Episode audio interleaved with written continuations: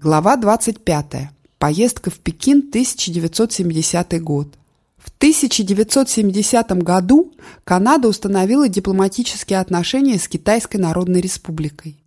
В октябре того же года я сопровождал первую китайскую делегацию в Пекин сроком на 10 дней, за которые нам надо было найти здание для канадского посольства и выполнить ряд других административных поручений. Старый город с его серыми стенами и закрытыми дворами воспринимался как один большой запертый город. Императорский дворец, также официально называемый «запретным городом», был построен во время династии Минг и поражал своими масштабами. Это достойное здание для императорского дворца самой населенной страны с самой продолжительной историей в мире – в хатангах или переулках, которые окружают его, я сразу вспомнил знаменитый роман Лауши «Мальчик рикша».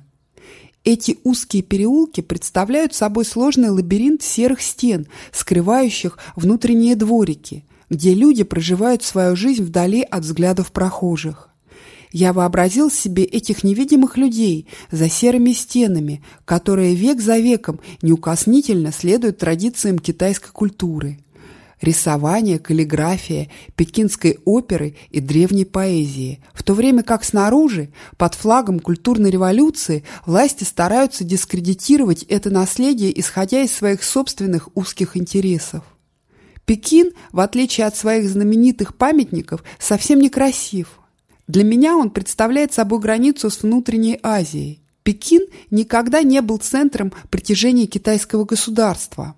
Для большей части китайской истории он оставался местом для контакта с людьми степей.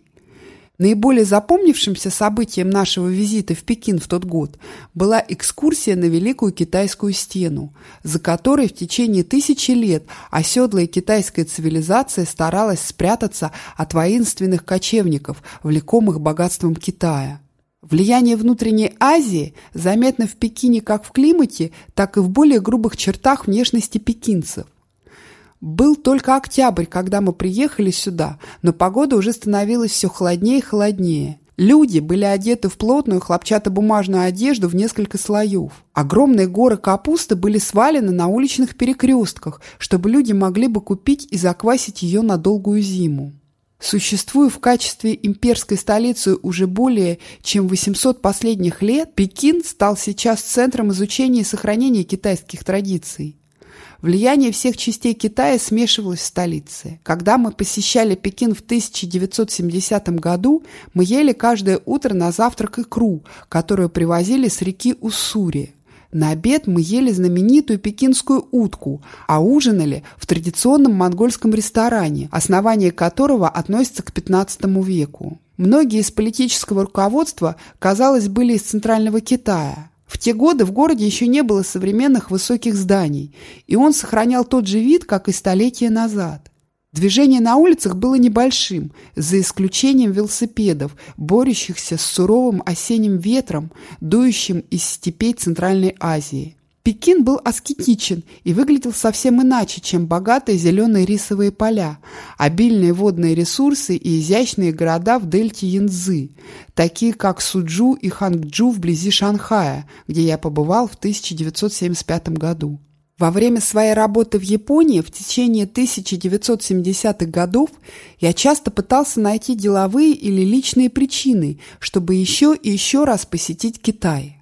Поездка в Шанхай из Токио с моей семьей летом 1974 года была словно путешествие во времени на 30 лет. Шанхай вблизи морской набережной имел замечательные здания, построенные в 1930-х годах и ранее, но казалось мало, что нового было построено с тех пор. Даже в самом центре Шанхая иностранцы в то время были редкостью. С Кармен и двумя нашими маленькими детьми мы гуляли по улице Нанджин и вскоре были окружены людьми, которые пристально смотрели на нас. Они были просто любопытны и ни в коей мере не представляли опасности, но наши дети начали плакать. Когда мы продолжили движение, толпа рассеялась. Я никогда не чувствовал себя неудобно в Китае, потому что я говорил по-китайски. С другой стороны, когда я посещал страны, язык которых я не знал, как Финляндия, Венгрия или Россия, я чувствовал себя скованно.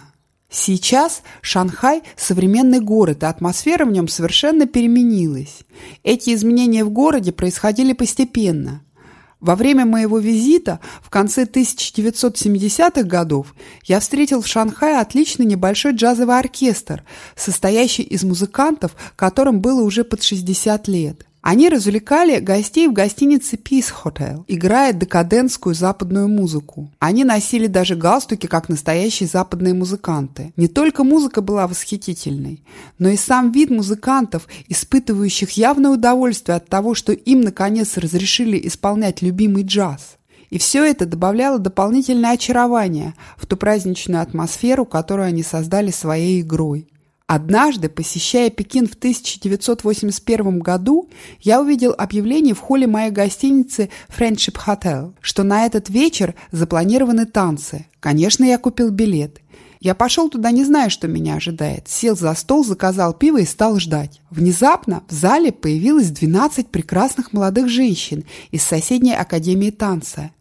Это был замечательный вечер. Я танцевал с этими девушками, думая про себя, что это было почти как сон по сравнению с тем Китаем, который я знал 10 лет назад или чуть больше. Когда Китай открылся для мира, я мог больше говорить с простыми людьми, которые сегодня с охотой заводят разговоры с иностранцами, говорящими по-китайски. Таксисты в Пекине особенно дружелюбные и разговорчивые. В 1981 году Будучи президентом компании Macmillan Bloedel Asia, штаб-квартира которой находилась в Токио, я посетил северо-восточный Китай с Чарльзом Тае из нашего гонконгского офиса, чтобы узнать больше о китайской лесной промышленности.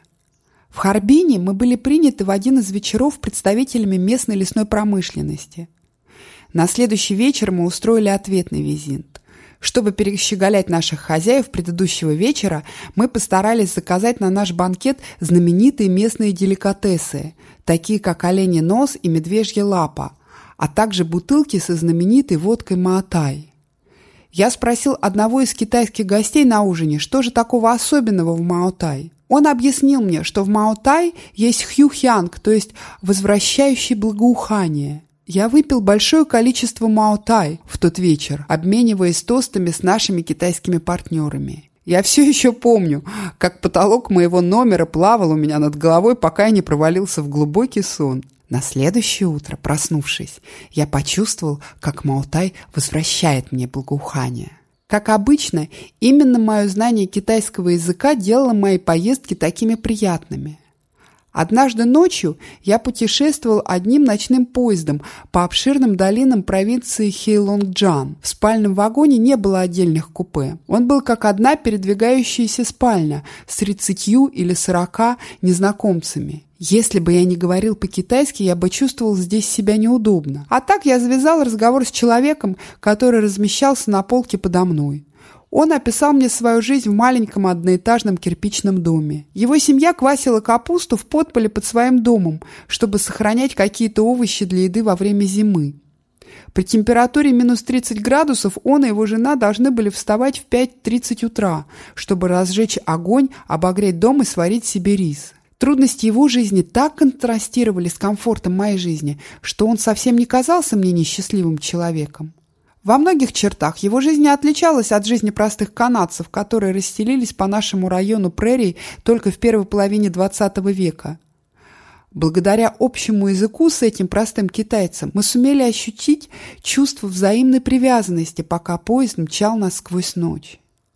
Китай сегодня быстро движется к созданию нового современного общества – Вернувшись в Китай в 2001 году, после долгого отсутствия, я поразился быстроте нового строительства и масштабам изменений в Китае.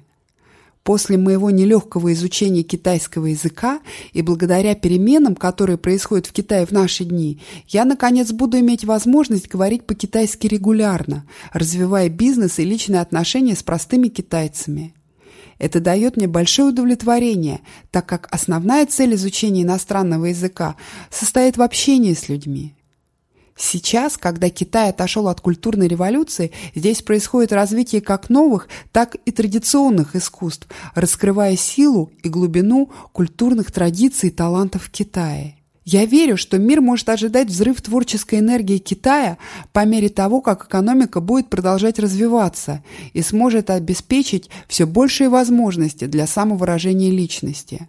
В современном Китае это атмосфера нетерпения.